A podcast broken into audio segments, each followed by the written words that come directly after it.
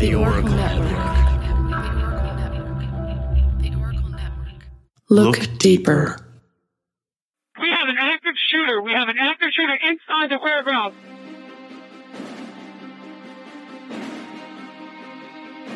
Welcome to Active Shooter, a podcast that covers the whys, the hows, and the aftermath of active shooter and mass casualty events.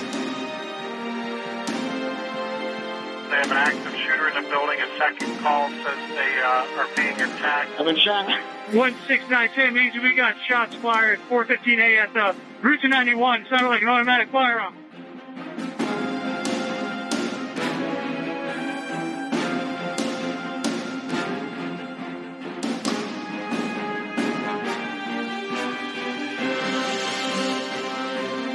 active shooter, reports of an active shooter, active shooter. active shooter mass casualty incidents.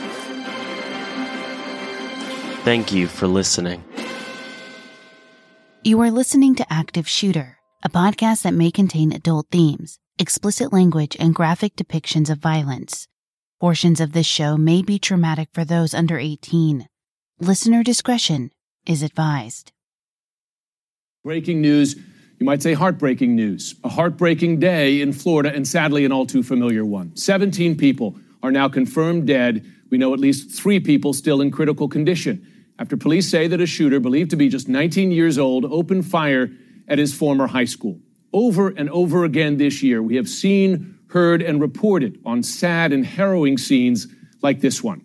How many depends on how you define a school shooting. This is the fourth shooting at a middle or high school just this year in 2018. You see chaos, terrified students, their hands on their heads, running to safety, frightened parents rushing to the school, waiting for word on their children. Are they dead or alive? And watching heavily armed SWAT teams, armored vehicles surrounding Marjory Stoneman Douglas High School in Parkland, Florida. According to students, it was about 2:30 in the afternoon, just 10 minutes before the end of the school day when the fire alarm went off. And that, they say, is when the gunman began shooting. At about 12:20 p.m. on February 14, 2018, Chris McKenna was making his way through a stairwell at Marjory Stoneman Douglas High School. He was looking forward to the end of the day and wasn't expecting to see a young man dressed in clothes, much like many other Marjory Stoneman Douglas High School students would wear. He had on a burgundy junior ROTC shirt, black pants, and a baseball cap, and was standing at the bottom of the stairs. It wasn't the clothes that he was wearing that startled Chris, though. It was what the young man had in his hands that made him immediately stop, in shock. The man was putting on a vest for carrying magazines of bullets, and in his hands he held an assault type rifle, while a rifle bag was laying on the floor. Chris froze with fear. The 19 year old man told Chris to get out of here because Something bad was about to happen. And he said, You better get out of here. Things are going to get messy. Chris didn't think twice about following the man's instructions and took off running. Chris came upon assistant football coach Aaron Feis and told the coach about the shooter, who then went to find help.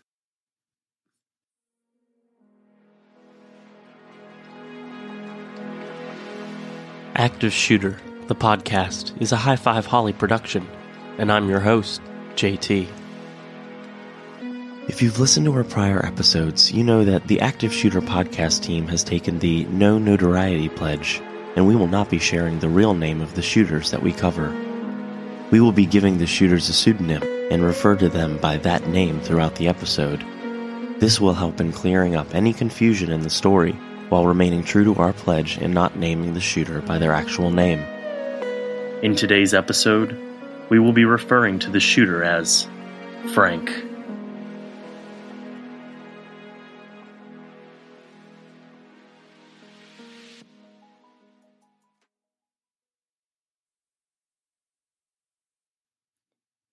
Approximately 15 minutes prior to the unexpected run in with Chris McKenna, Frank had been picked up by a female Uber driver who was driving a small gray car. The shooter didn't have a license. In fact, he had never held a driver's license, and depended on various driving services, as well as walking on foot to get to where he needed to go.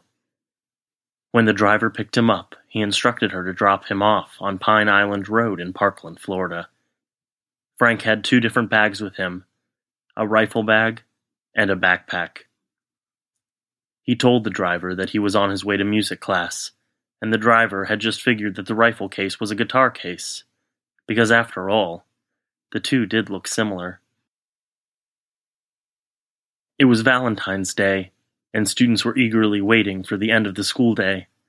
They were talking, listening to music, and playing with different Snapchat filters.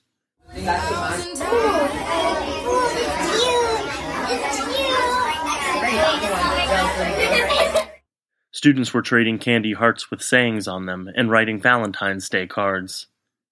Love was in the air, although, tragically, it would take just over six minutes to become known as one of the worst school shootings in American history. The 19 year old Frank approached the gate surrounding Marjory Stoneman Douglas High School campus and entered the property through the unlocked and unsecured gate. He started walking towards Building 12, which was also known as the Freshman Building, or the 1200 Building. The structure consisted of three floors and 30 classrooms.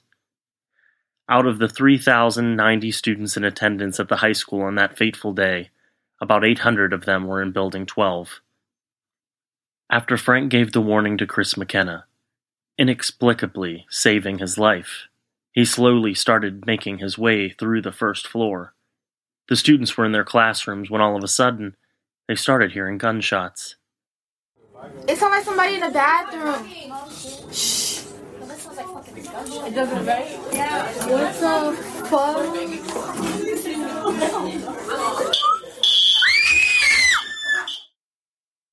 One student was in the bathroom when she had heard the shots and ran from the bathroom across the hall and into a classroom.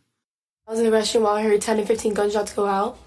And I go out of the stall, I run like really quick, and I grab two people near me, telling we need to get to the classroom right away. And that's the moment I panicked, and the girl with me was hyperventilating because she had asthma.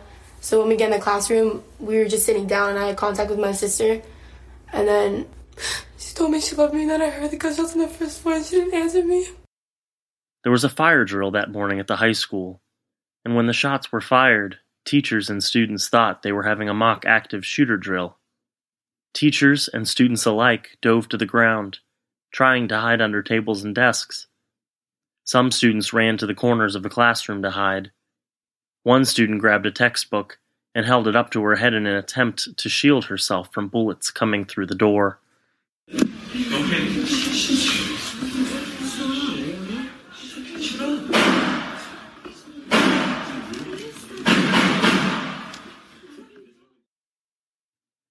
Students were frozen in fear, praying that if they were to die, they would die painlessly and quickly.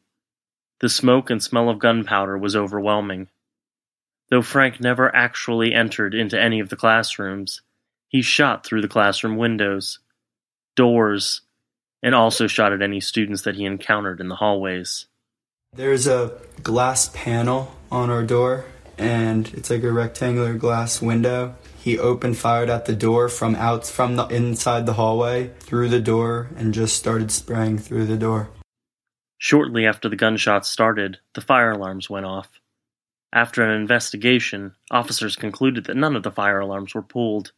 They were actually activated by the sounds and flashes of the rifle being fired.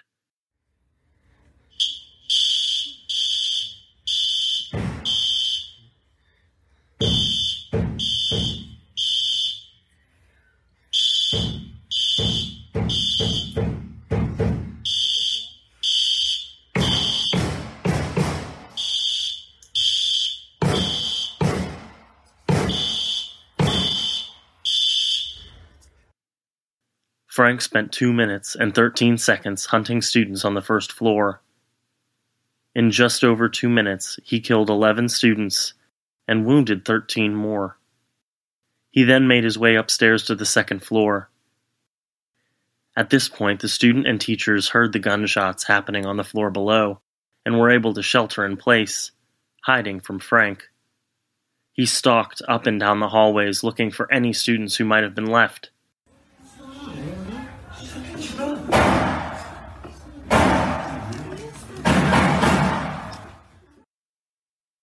Frank did shoot into two different classrooms, however, thankfully, those classrooms were empty. Some students heard him saying something along the lines of, No one is here. After only 51 seconds, he gave up on finding anyone, leaving the second floor and making his way to the third floor. There was mass chaos on the third floor as the students and staff heard the fire alarms and proceeded to follow the steps that they were instructed to in case of a fire, which included leaving their classrooms and exiting the building. Some students didn't hear any gunshots at all, and some heard quiet and muffled noises, but never thought the sounds were gunshots. The bathrooms located on the first and third floors were locked because some students had snuck into the bathrooms earlier to smoke. The only open restroom in Building 12 was the second floor bathroom. One student who was on the third floor got a hall pass from her teacher and was going to walk down to the second floor to use the bathroom. While she was in the stairwell heading downstairs, she heard loud popping noises. So she decided to turn around and go back up to the third floor and take cover in her classroom. She probably missed death by just a few seconds. It wasn't until the students and teachers realized that the hallways were filled with smoke and they smelled the pungency of gunpowder that they realized this wasn't a drill. This was very, very real. I did see blood and I saw two students unfortunately curled up in balls Going down the stairs, I saw more blood, backpacks thrown everywhere. It was like a movie scene. Uh, there was gunpowder all over the floor. You don't. It, it was just so real, but it felt so fake at the same time, and I couldn't comprehend it until I just started screaming. The students that were evacuated from the third floor also realized this wasn't a fire drill, and that their school was actually under attack. In a frenzy, all students and teachers flooded back upstairs from the stairwell and started piling into the classrooms. One teacher had more than 70 students crammed into their classroom. As the students were running into the rooms to take cover, Frank walked down the hall, firing a hail of bullets into the hallway. One teacher, Scott Beigel, was in his classroom, which was closest to Frank when he entered the third floor. Mr. Beigel was holding the door open for students as they came rushing into his classroom, and sadly, he died saving the lives of so many children. Many students said that if it weren't for Mr. Beigel, they would probably be dead. My geography teacher unlocked the door, and I had ran in thinking he was behind me, but he was not. He unfortunately passed away in the doorway of our classroom. I I heard the gunshots and I've heard the shooter walk down the hallway shooting more kids. When we were all um, piled up by his desk, that's because that was procedure for Code Reds to hide and to do anything possible to keep us safe. We, my friend said Mr. Beigel, which is his name, is not moving. He is laying in the doorway and he is not moving. She said, I don't know if this is real or fake. I believe that my teacher, the reason why he was laying in the doorway was because he protected us. And so the shooter must probably thought like there's no kids in there because he was because he was you know the classroom was empty. It looked empty. So I thought I believe that the shooter didn't think there was any students in there, but there was probably five, uh, 15 to 20 kids in there with me. Uh, the SWAT team actually came and got us and said it was all okay once we were escorted out of the classroom, I did see Mr. Beigel's body on the corner of my eyes near the stairwell. All of the classroom doors locked from the inside, and once the classroom door was shut, the only way to get back into the room was to unlock the door with a key. One teacher's classroom door had shut before he could get his keys. When the teacher realized he didn't have them, he yelled at the students to run, because there was no way he or the students could take cover in the classroom. As soon as the fire drill got pulled, the fire alarm got pulled, and kids were evacuating, I heard five pops. He was just very focused. He was very focused on what he was doing. And that's, yeah. I was in the classroom, and all of I hear was shots. And I was just like, oh my gosh, what's happening? And we're just sitting on the floor and we're just panicking. Kyle Laman, a student on the third floor, was struck in the leg. The bullet left a massive wound on his right leg, severing the ligament that allows his foot to move up and down. Running on pure adrenaline, Kyle was able to get down three flights of stairs and walk out the door to safety. The doctors later commented that they have no idea how Kyle was able to run to safety, as he did. Sometimes, when it's a matter of life and death, your body reacts in unbelievable ways. I was in the hallway when the fire alarm was going off. It was just really scary, and I had a bad feeling. When I first got shot, I thought I wasn't gonna walk. I thought I was gonna die because if I can't walk or run, I don't know what would happen to me. Most of the kids, when they came in that day, were basically in shock like, what happened? It was a lot of organized chaos, I would say. Kyle had a significant injury to his foot, which really affected the mechanism of walking and foot function. So we took Kyle to the operating room for a pretty extensive operation. He was in the OR for about eight to nine hours. I can tell you by the end of the day on Valentine's Day, I was quite emotionally spent. And I'm sure many of my colleagues felt the same way, as well as the nurses and all the other uh, professionals who are dealing with this. I lost four friends. It's very sad. They were great people, lovable people. They didn't deserve to die. Well, his prognosis is very good. He's a child, and, and they rehab very well. He's got a long road ahead of him. I mean, he's going to need a lot of occupational therapy, physical therapy to get him moving again. He's got great determination. He's got great family. Uh, mom and dad are always here for support. After college, I want to be a fire slash paramedic for Coral Springs. I know CPR and the Heimlich maneuver. Yeah, I, I love helping people. I feel like that's it's my passion. The only room that Frank entered was the teacher's lounge. He went inside and attempted to shoot at students who were fleeing the third floor, but he was unsuccessful. Thankfully, the windows in the teacher's lounge were hurricane proof, and the bullets could not penetrate through the glass. After spending three minutes and five seconds on the third floor, the shooter dropped his gun, took off the magazine vest he was wearing, set it on the floor, and ran, blending in with fleeing students. He had just killed six additional people and injured four more. While running from the building, one student looked over to Frank, saying, I'm surprised you weren't the one who did this. Obviously, not knowing that this was, in fact, the student who claimed 17 lives and injured 17 more. I was in the vocational school, the alternative school. He went ahead and showed me all his layout of guns and said that how he used to just shoot them around for fun. He's just always been a really crazy kid. Like, and I, I heard him. I heard some people say that one day he would have done this, and unfortunately, I think that was today. Right now, switch your family to T-Mobile and get four lines for $25 a line with AutoPay and 5G access included on America's largest 5G network. So don't wait. Get unlimited and nationwide 5G access for the whole family for just $25 a line. Visit a T-Mobile store or T-Mobile.com today. Plus taxes and fees. Customers may notice lower speeds and further reduction if using over 50 gigs a month due to data prioritization. Video at 480p. Unlimited while on our network. Qualifying credit 4 plus lines required. Capable device required for 5G. Coverage not available in some areas. Some uses may require certain features. See T-Mobile.com. Marjory Stoneman Douglas High School officially opened for students in 1990. The school campus consists of 14 buildings, including classrooms, storage buildings, offices, three student parking lots, a visitor parking lot, and two staff parking lots. It sits on 45 acres of land. The school was named after the well known Florida author Marjory Stoneman Douglas, who was also known as a Florida Everglades environmentalist. The school is the only public school located in Parkland, Florida, and is the second largest high school in the Broward County public school system, which consists of a total of 35 high schools. The beautiful school had roofs covered in Spanish tile, hospital beds for medical classes, an emergency shower and chemistry class for toxic spills, and even built in whirlpools in the locker rooms. The impressive campus cost a total of $27 million to build. For the 2016 2017 school year, there were 3,206 students enrolled at the high school.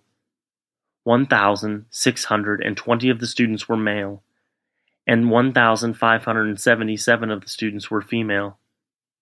The school was also known for all of the student clubs they offered, such as the Astronomy Club, book club, chess club, culinary club, Army Junior Reserves Officers Training Corps, or ROTC, robotics club, a cappella club, and many, many more. The school also had a very impressive marching band, winning numerous top honors at various competitions. There were three staff and 14 students killed on February 14, 2018. Alyssa Alhadeff was 14 years old and was known for her impressive soccer abilities. She was looking forward to continuing her soccer career after high school and into her collegiate years.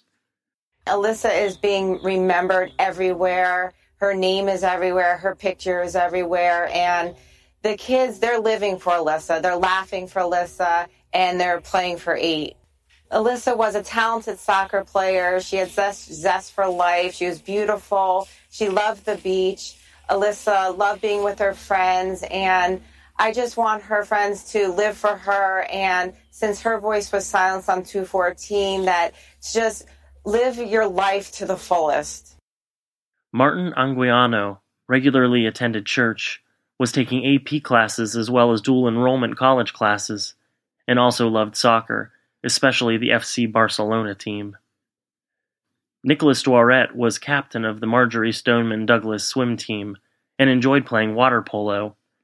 Nicholas received a scholarship to swim at the University of Indianapolis and had dreams of swimming at the Tokyo 2020 Summer Olympics, a dream that sadly would never come true. You know, you look for kids you can develop, a diamond in the rough, so to speak, and somebody who is energetic and positive. And if you, you know, if you had the chance to meet Nick, you would be, you know, he's instantly, he's nonstop. He's vibrant. He's dynamic. He's uh, everything that you look for, you know, as a coach and, um, you know, as an organization to have somebody be a part of. Jaime Guttenberg was a 14 year old dancer whose beauty and energy radiated every room that she walked into. She would have turned 15 on July 13th, 2018. My daughter was 14, but she was tough. Um, and honestly, the toughest person who, who I knew. Um, and, and unfortunately, the way she died was running down a hallway with a gun at her back, and she was running for her life. And I, every second, I think about the fear in her as she was doing it. And I also know how hard she was fighting to live. Um, honestly, because of what she went through, I, I, I, it's perspective, but I don't feel fear about anything anymore because nothing could ever be like what she experienced. Luke Hoyer enjoyed going on family trips to the Jersey Shore and South Carolina. He played for many years in the Parkland Basketball League and also played on many different travel basketball teams. Luke is my youngest of three. He's 15. Luke was a very, very sweet, kind boy. Uh, very shy at times, but he was just kind of starting to come out of his shell. He liked to joke a lot with his friends. Luke loved being with his family. Cara Loughran was described as a beautiful soul who was diligent, determined, and fiercely loyal.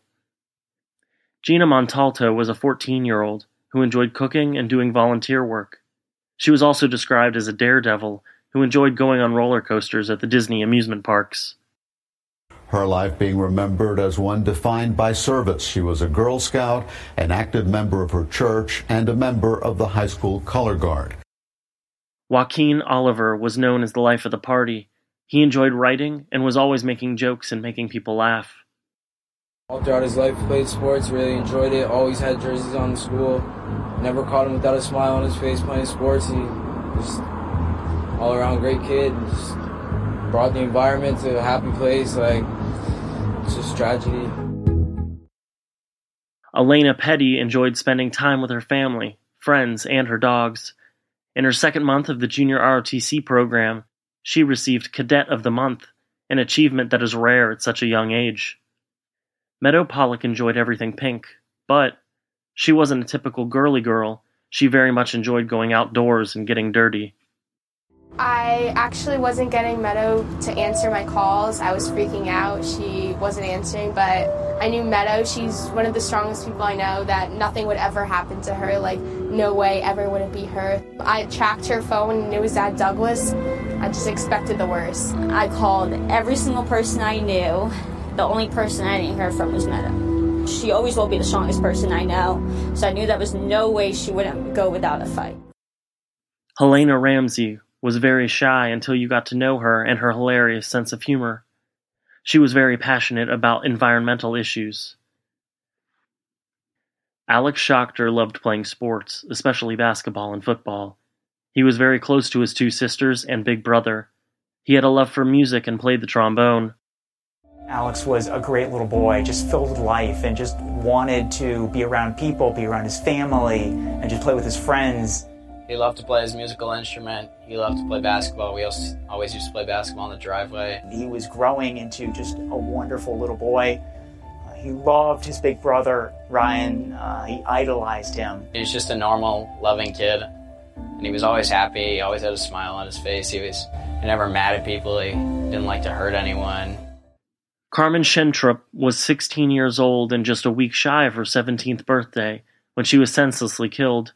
She enjoyed hanging out with friends and family, reading, and just being silly. Her dream was to become a medical researcher and cure ALS.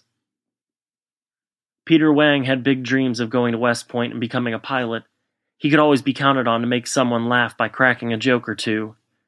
He was very involved in JROTC. He wanted to actually do that full time, basically. Like after he graduated from high school, like he was very involved in that. He liked playing basketball, although he like he always tried to beat me, but he couldn't beat me and he always used to talk like talk to me about, oh, I'm gonna beat, I'm gonna beat you.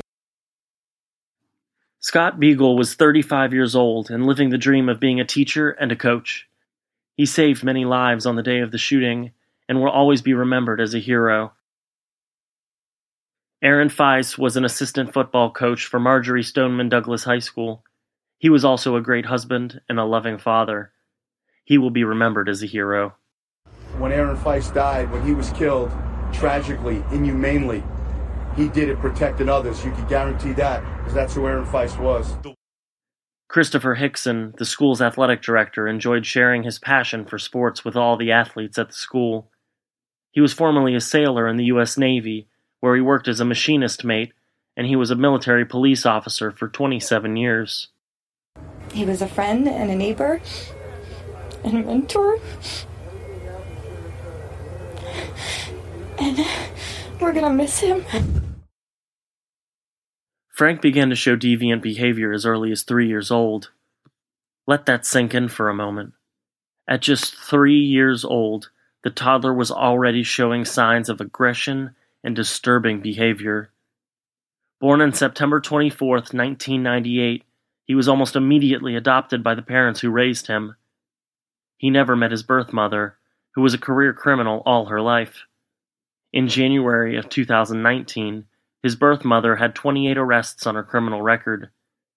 The offenses on her record included assaultive and drug related crimes. While she was pregnant with Frank, his birth mother was arrested for buying cocaine. His adoptive parents rescued him from a life where he likely would have spent most of the time homeless and around criminals.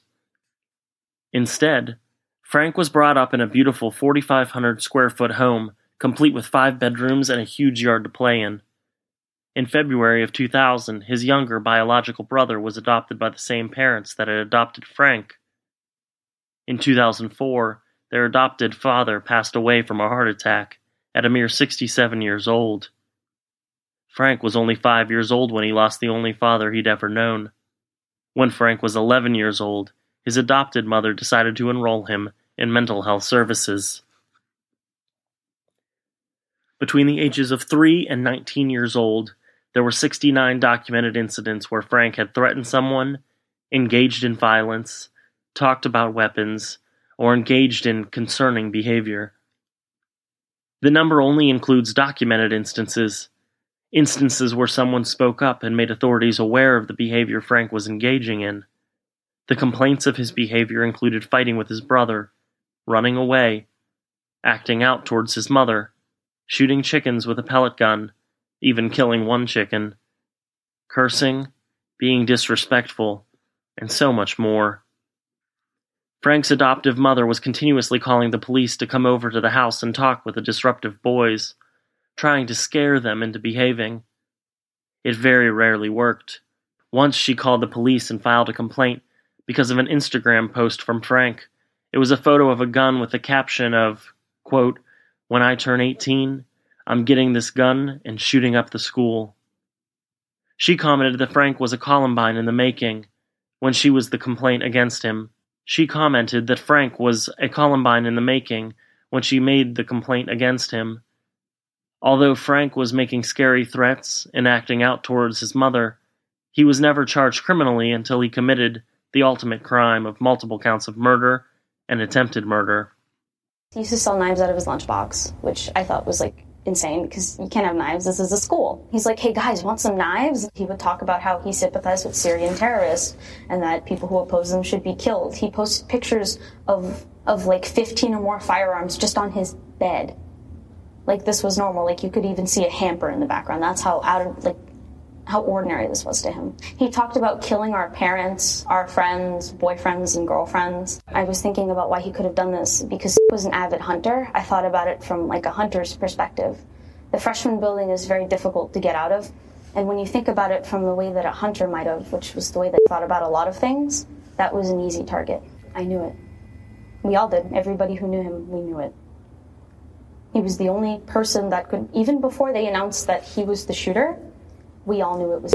He was the only person that we could think of that would do something like this because it was obvious that he had the power to do this. With the new iPhone SE for less than 100 bucks at Metro, you rule. It's the most affordable iPhone on the number one brand in prepaid. So whether you're studying online or FaceTiming, Hey, Mom. Hi, dear. The iPhone SE has all you need. Switch to Metro and get the iPhone SE for $99.99 after rebate redemption and six months of service with AutoPay. Metro by T-Mobile. Rule your day. Limit one per account slash household. Requires port and ID validation. Not valid for numbers currently on the T-Mobile network or active on Metro in past 90 days. Restrictions apply. See store for details. Frank was constantly transferring to and from different schools. Between 1999 and 2017, he went to 12 different schools. During three of those years, he transferred between six schools. For a short time in 2014, he attended a school for children with emotional or learning disabilities, until eventually transferring back to Marjory Douglas Stoneman High School. His obsession with weapons and violence continued to follow him throughout his adolescent years. Frank had a history of killing small animals, and when his phone was confiscated after the shooting, investigators found numerous images of Nazism and the KKK. He also expressed his hatred to his classmates, or anyone who would listen, towards specific races and social groups. His online and social media behaviors were disturbing, to say the least. In 2016, he was investigated for posting a video on Snapchat where he cut both of his wrists and talked about going out to buy a gun. His social media posts were filled with photos of guns, where Frank was holding them in frightening positions. Big event. And when you see me on the news, you'll all know who I am. You're all going to die. Oh, yeah. Can't wait. On November 1, 2017, at 68 years old, Frank's adopted mother passed away from pneumonia. After the death of his mother, Frank went and lived with some family friends, who welcomed him into their home. He even had his own room. After having an altercation with the family, however, he left and moved in with yet another family that offered to take him in. He lived with that family for four months before he committed the deadly massacre. It was reported that Frank suffered from depression, autism, and ADHD, although his mental health records are sealed, so this is just speculation. One of Frank's classmates did say that he thought Frank had anger management issues. He was he was very respectful. Um, he was a little quirky, a little um, socially awkward. He was quiet. He told us he was depressed. We knew he was depressed. During his confession, Frank admitted to battling depression and having suicidal thoughts. He reported that he used Xanax recreationally at times, as well as marijuana. He told the officers that he had two prior suicide attempts. A few years before the school massacre, Frank attempted to commit suicide by alcohol poisoning. He drank large amounts of vodka, tequila, and wine. He didn't have too many side effects from the alcohol, so he didn't go to the doctor. He just slept it off, and when he woke up, he probably had a wicked hangover. Just two months prior to the shooting, and around the time that his mother passed away, Frank snuck out of the house, went to a pharmacy, and bought a bottle of ibuprofen. When he returned home, he ingested almost the entire bottle. The suicide attempt was unsuccessful. He stated that his heart started hurting, and he vomited multiple times, but he never went to the doctor to be treated for the overdose. Frank was assessed by state investigators, and the assessor reported that he was at low risk of harming himself or others. According to Frank, in 2017, he was suspended from Marjory Douglas Stoneman High School due to fighting over a girl. He was embarrassed by his behavior and decided not to return to school and dropped out of school altogether, never graduating. He started going after one of my friends and threatening her, and I cut off from there. He got suspended a lot of times, and he sold knives in his lunch boxes, and he was expelled. But no one expected him to come back next, next year. Marjory Douglas Stoneman High School didn't necessarily turn a blind eye to the violence that Frank displayed and threatened. The school had barred him from carrying a backpack, and the security guard was instructed to search Frank's person every single day to make sure he didn't have any weapons on him. A weapon was never found on Frank while he was attending the school. There were reports of him throwing chairs in the classroom, even when he was in class with my daughter. Um, the teachers, you know, had complaints, sent emails throughout the school. So he definitely seemed um, like he had some problems. On the day of the shooting, at 2:21 p.m., Frank entered Building 12 and within 15 seconds opened fire. At 2:23 p.m., the school resource officer, Deputy Scot Peterson, called over his police radio regarding possible shots being fired. Or he said, it could just be firecrackers. Deputy Peterson never entered Building 12. Possible shots fired. 1200 building. At 2:28 p.m., Frank exited the school. And at 2:32 p.m., four Coral Springs police officers and two Broward County Sheriff's deputies finally entered the classrooms of Building 12.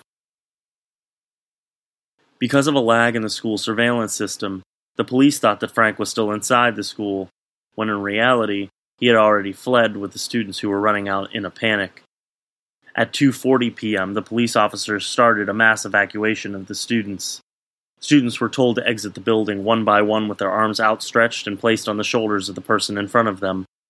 Police and first responders concentrated on saving any injured students and removing them from the school, taking them to the waiting ambulances. The officers were clearing each room to make sure there was no longer a threat and asked the students who were injured. All right, guys. Three down. Three injured. Is anybody injured? Yes, yes.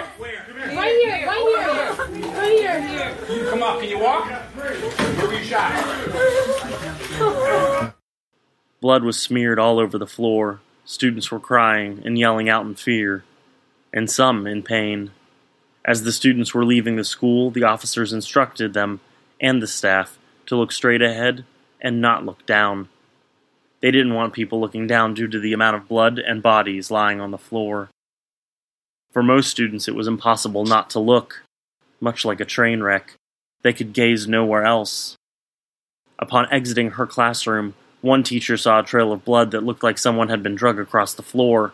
Some students and teachers were crying, while others were just walking around the school grounds in a zombie like state, not sure where to go, who to talk to, or who to call. Frank headed west on foot towards a Walmart on Coral Ridge Drive. He was seen on surveillance footage walking across the parking lot. At 2:51 p.m., he walked into the Walmart and then into the Subway restaurant located inside the store. He ordered a soda and then walked out of the restaurant and the Walmart. He then started walking south towards a McDonald's restaurant, which was also located on Coral Ridge Drive. He entered the McDonald's and sat at a table with an acquaintance of his. Little did Frank, or the young man at the table, know that he just wounded his acquaintance's sister, who was shot but survived her injuries. At 3:02 p.m., Frank left the McDonald's and continued walking south. Authorities were able to track his movements after the shooting via surveillance videos located on numerous nearby businesses. Police dispatch gave a description of the shooter over the police radios, so officers knew what they were looking for a young man in a burgundy shirt and black pants. At 3:37, Officer Leonard of the Coconut Creek Police Department detained Frank without incident about 2 miles from the Marjory Douglas Stoneman High School on a quiet suburban road. After being at large for 82 minutes, Frank was handcuffed behind his back and put into Officer Leonard's police car. I'm Officer Michael Leonard with the Coconut Creek Police Department. I was the first officer to make contact with the suspect. Spelling of my name is M I C H A E L, last name L E O N A R D. City of Coconut Creek.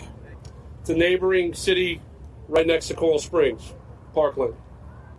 Uh, just to give you a little insight as to what happened in my day, is that I was at the police department headquarters in Coconut Creek when the call came out. I decided to come over and help in any way that I could.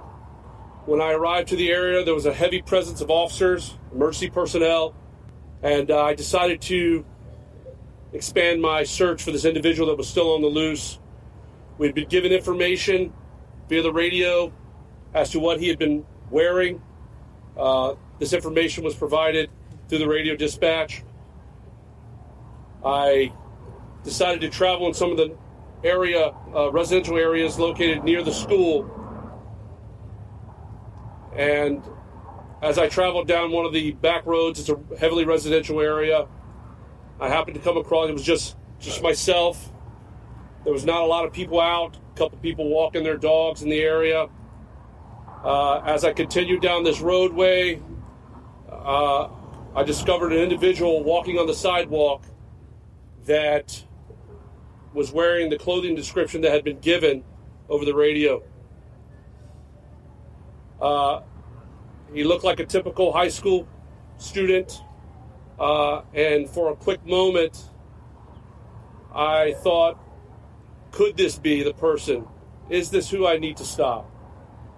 Uh, training kicked in. I pulled my vehicle over immediately, engaged the sub- suspect. He complied with my commands and uh, was taken into custody without any. On February 28, 2019, two weeks after the shooting, the Marjory Stoneman Douglas students returned to school. The first day back, the students and staff were told to leave their backpacks, books, and notebooks at home because the first day was all about healing from the tragedy. There were over 40 therapy dogs and over 150 counselors at the school.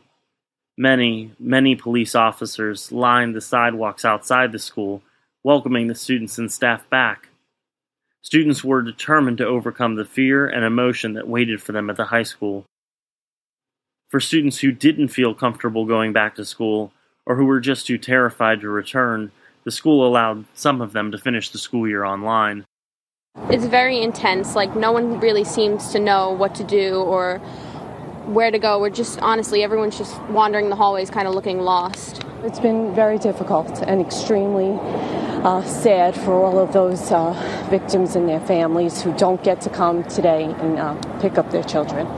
We're still around, like, we're still kicking it. We're still trying to send a message. We're like, don't forget about us because we can't forget those who we lost. Because Building 12 is still considered evidence, or a crime scene, the building will remain intact until after Frank's trial. After the trial is complete, the building will be demolished. For now, the fence surrounding the building will remain upright and continues to display different banners and memorials for all those that lost their lives on that terrible day. Many failures came out of the Marjory Douglas Stoneman High School shooting, failures that the school was unaware of at the time of the mass attack. The school, as well as other schools, have studied these mistakes and attempted to learn from them. The first and most obvious failure was how Frank was even able to get into the classroom building. He walked through an open gate surrounding the campus and walked right into Building 12 without anyone even seeing him until he ran into Chris McKenna in the stairwell of the building. He got into the 1200 building because that door was unlocked and unstaffed, and that we say that that is a security failure. Schools all over the country have learned from this tragedy and are taking measures to make their campuses even more secure with security guards, locked doors, and keycard and video systems. Another lesson that the school has learned was the way the locks were positioned on the classroom doors. In order for the teachers to lock their doors, they would have to go out into the hallway and lock them from the outside. There was no way to lock the door from inside the classroom. On top of that, when the doors closed, they automatically locked. If a teacher leaves the classroom and lets the door close, the only way they can get back into their room is if they have their keys with them to unlock the door. If the teacher doesn't have their key, they are locked out of the classroom. Many schools are now changing the locks on the classroom doors and taking it one step further by installing boots or door blocks in front of the door. The boot makes it nearly impossible for a shooter or intruder to knock down the door. The fire alarm that was set off from Frank's gun also caused mass confusion. On the second floor, students and staff heard the gunshots and knew to shelter in place and hide, ignoring the fire alarms. No one on the third floor heard the gunshots, so when they heard the sound of the alarm, the students and staff followed their normal fire evacuation routine, essentially making them sitting ducks in the hallway. To try and stop this from happening, schools have created better protocols to make sure that everyone is on the same page and follows the correct lockdown procedure. The only PA systems, or public address system, were located inside the classrooms. There weren't any PA systems in the hallways or exterior areas of the school, so any alerts or announcements that needed to be made could only be heard in the classrooms, not the hallways, bathrooms, or anywhere outside. One of the main failures in the shooting was that the school didn't have an established active assailant response policy or a code red policy. Further, the school staff only had one active shooter training while the students didn't have any. This was something that needed to be addressed immediately. The school went to work establishing a written active shooter protocol, as well as conducting many training sessions for both the staff and students. This also made a lot of other schools wake up and make sure that they, too, had a protocol in place for their school. The teachers hadn't heard of Code Red being issued, nor did they have any sort of warning that there was an active shooter in the building. They responded to either the sound of gunfire or the fire alarms that were going off. There was also an issue with the response time for police agencies. It appears that many of the officers took their time putting on their SWAT gear. Also, while several deputies didn't respond to the sound of gunfire, other deputies ran straight into the building to seek out the shooter, provide medical care, and start evacuating people. After further research, it appears that the Broward County Sheriff Department's active shooter policy states that the officer, quote, may go into the building to seek out the shooter. The department has since undergone several different active shooter trainings, as well as rewording their protocols. City officials, school board members, county commissioners, and other politicians showed up at the command center during the school shooting, which interfered with the police agency's operations, including how they were handling the scene. This didn't help matters, and a future scene will be more secure if, heaven forbid, this tragic event were to happen again in the city of Parkland. The failures that Parkland suffered before, during, and after the shooting can only help other schools learn from their mistakes and better their training and protocols. Many of the Parkland survivors decided to take a stance on gun control and have done what they can to make sure their voices are heard through peaceful rallies, talk shows, and more. On March 9, 2018, Rick Scott, the governor of Florida at the time, signed Florida Senate Bill 7026, also known as the Marjory Stoneman Douglas High School Public Safety Act. The bill passed a few different changes into law, tightening up gun control laws and loopholes. For instance, the age to purchase a firearm was raised from 18 to 21 years old, and a three day waiting period for gun purchases was imposed. When someone wants to buy a firearm, they now have a three day waiting period between the time of purchase and the time they are allowed to take it home. Marjory Stoneman Douglas High School has recently started using an app called Fortify Florida, or Fortify FL. This is an app that allows individuals to report any suspicious or concerning behavior immediately. It will then immediately relay the information to law enforcement agencies and school officials. Three days after the shooting on February 17, 2018, Frank was housed in the infirmary area of the jail, which is where ill inmates go for medical attention. He was housed in a single person cell for several days. During his stay in the infirmary, corrections officers made daily observations about him in a log. They would make note that his reactions were calm and slow when he was being asked questions by the jail doctor and nurse. Another corrections officer would write that Frank was well groomed, quiet, and would frequently be in bed, but didn't appear to ever sleep. He often spent the night tossing and turning. On February 23, 2018, Frank was moved to another unit of the jail. There were several times he asked to read the Bible, but most of the remarks from the corrections staff indicated that Frank never really sleeps. He lays in bed, stares at the wall, appearing to be in deep thought, and at times he would close his eyes, but his observers could tell that he wasn't asleep, just resting. In October of 2018, Frank began writing to a female in the United Kingdom. The letters first came to the attention of the media and public in April of 2019. Frank was writing letters, and at times love letters, to the young lady. He also was writing lessons to the girl's brother. The Europeans were just two of many online admirers of Frank's. It doesn't appear that any of the 47 pages that Frank sent to the girl between October and November made it overseas because they were intercepted by jail staff and handed over to the prosecutor's office.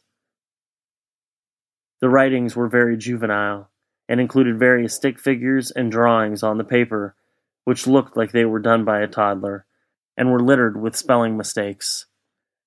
The letters were filled with information that Frank liked sharing, such as political affiliations, favorite holidays, and what his future plans were. He said that he wanted to get married and have kids someday, even going as far as stating what he would name his children. All name suggestions he shared were gun references. Frank also bragged about his shooting abilities in his letters. He would explain how he was on the junior ROTC shooting team and had won a medal, he stated that his favorite holiday was the Fourth of July because of the fireworks and the explosions. The only time that Frank ever mentioned the crimes he was incarcerated for was to tell his admirer that he couldn't talk about it. It would be a very bad idea. He did reference that he kind of wanted the death penalty and to let someone, quote, inject him with long lasting sleep. Frank even went as far as telling the girl how he wanted a girlfriend and he urged her to come to the United States so she could watch his trial and support him. On November 14, 2018, Frank saw new charges applied, which stemmed from when he allegedly attacked a corrections officer. He was charged with two counts of aggravated assault on an officer and one count of use of an electric or chemical weapon against a law enforcement officer. The guard asked Frank to stop dragging his sandals on the floor of the day room a day room at the jail is just as it sounds. It's a room where inmates gather and spend the day. There are usually tables and chairs, and sometimes, depending on the jail, a television set. After the corrections officer asked Frank to follow this simple instruction, Frank gave the guard the middle finger, then all of a sudden rushed the guard and attacked his face. Frank was able to get on top of the guard and punch him many times, and then he was able to grab the guard's stun gun. It does appear that the stun gun was deployed, however, it didn't hurt the guard or Frank. After Frank was pulled off the guard, he was sent to an isolation cell where he was away from the rest of the jail inmates. Frank was arraigned on the new charges the day after the incident, and the judge set his bail at $200,000.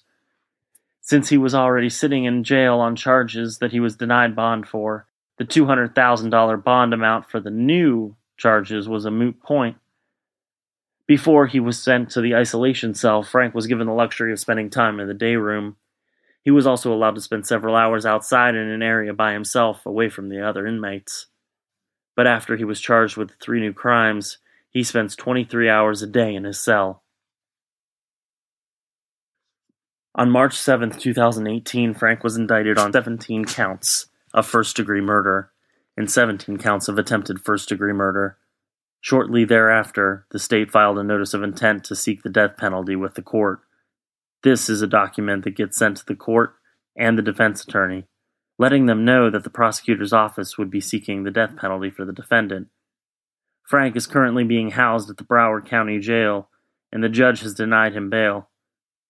Shortly after the shooting, visitor logs showed that Frank's younger brother visited him in jail on two different occasions. A family friend also took the time to visit him in jail.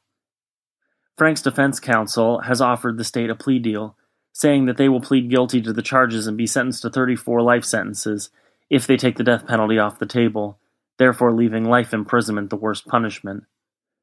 The state did not accept this offer. There are three phases or steps in a death penalty case. The first is the discovery step, where all the discovery is conducted. This means both sides of the case will review all witness statements, police reports, and evidence. This is also when the attorneys file different motions and conduct different procedural court hearings. The phase is referred to as the guilt phase. This is when the actual trial takes place.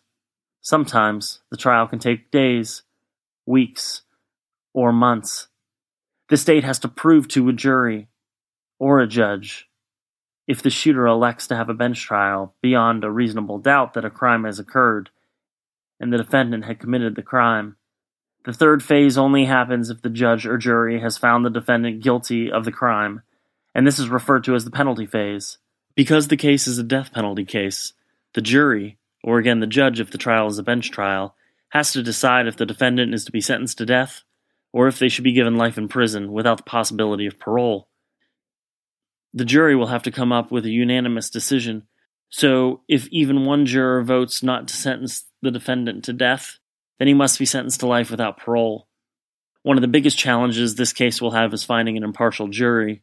With the amount of publicity this case has received, it will be nearly impossible to find a jury that hasn't already developed an opinion about the shooter. If the jury member opposes the death penalty, they will automatically be stricken and not given a chance to serve on the jury. The jury process could take weeks, if not months. On July 18, 2019, the judge ruled that Frank was allowed to waive his appearance at the hearings which took place before the trial. Frank's defense team argued that most of these hearings were only procedural and his presence wouldn't be needed. The judge asked Frank if he understood that there were certain details that he could miss by not attending these hearings, and Frank responded that he understood fully.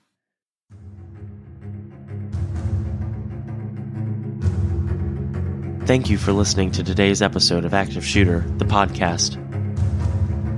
Remember, if you see something, say something. There's no telling how many lives you may be saving. A huge thank you to Darren Curtis, who composed some of the music used in this episode. Check him out at darrencurtismusic.com. D A R R E N C U R T I S music.com. Active shooter, reports of an active shooter, active shooter. Active shooter mass casualty incidents.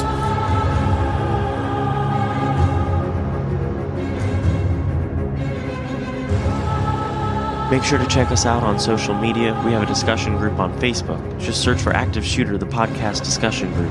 You can also find us on Instagram at Active the Podcast and Twitter at Podcast Active. For just $1 a month, you can get access to ad free episodes, early release episodes when available, and a shout out on the show. Just go to patreon.com forward slash active the podcast. Thank you, and be safe.